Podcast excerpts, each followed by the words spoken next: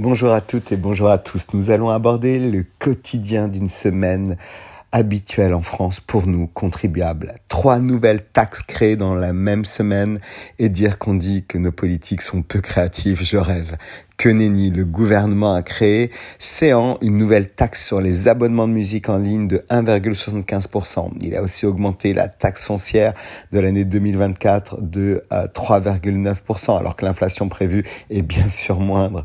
Il a également rétabli la taxe intérieure sur la consommation d'électricité, ce qui va tout simplement contribuer à augmenter nos factures de 10% en février 2024.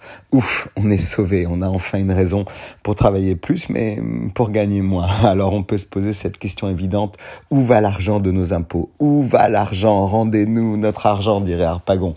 Sur 1 000 euros de dépenses publiques, la pièce maîtresse reste les dépenses de protection sociale, qui s'élèvent à 563 €. Donc 247 € pour les retraites, 209 € pour la santé, 37 € pour les familles et 29 € pour les allocations de chômage. On compte 120 € sur ces 1000 d'aides économiques et d'aides aux entreprises. 90 € seulement iront à l'éducation.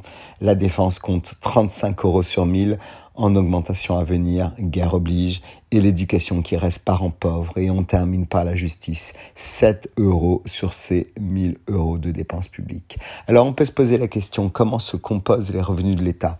Particulièrement en 2024, l'État mise sur une augmentation des recettes fiscales. TVA, impôt sur le revenu, impôt sur les sociétés.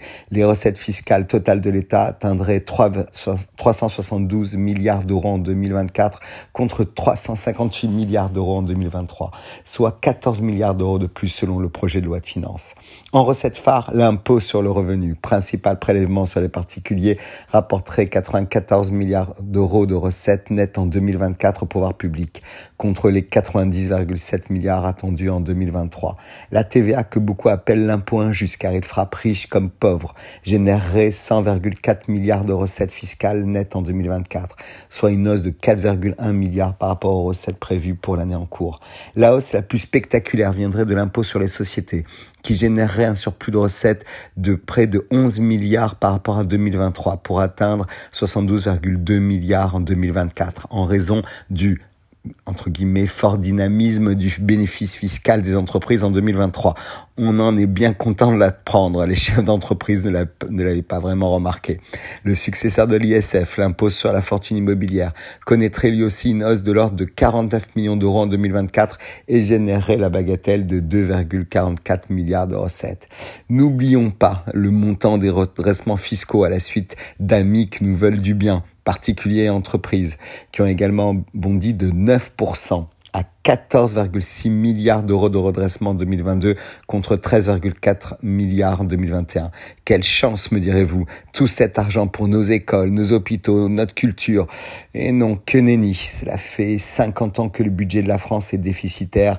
Pas génial pour des gestionnaires de haut rang qui nous expliquent la vie. Alors oui, trop d'impôts tue l'impôt, on l'a déjà dit, mais comment expliquer que le Français est le contribuable qui consulte le moins de fiscalistes pour réduire légalement ses impôts? On prend de bonnes résolutions pour 2024 dans ce jeu où mieux être informé, c'est souvent payer moins à toute échelle. Très belle semaine à tous.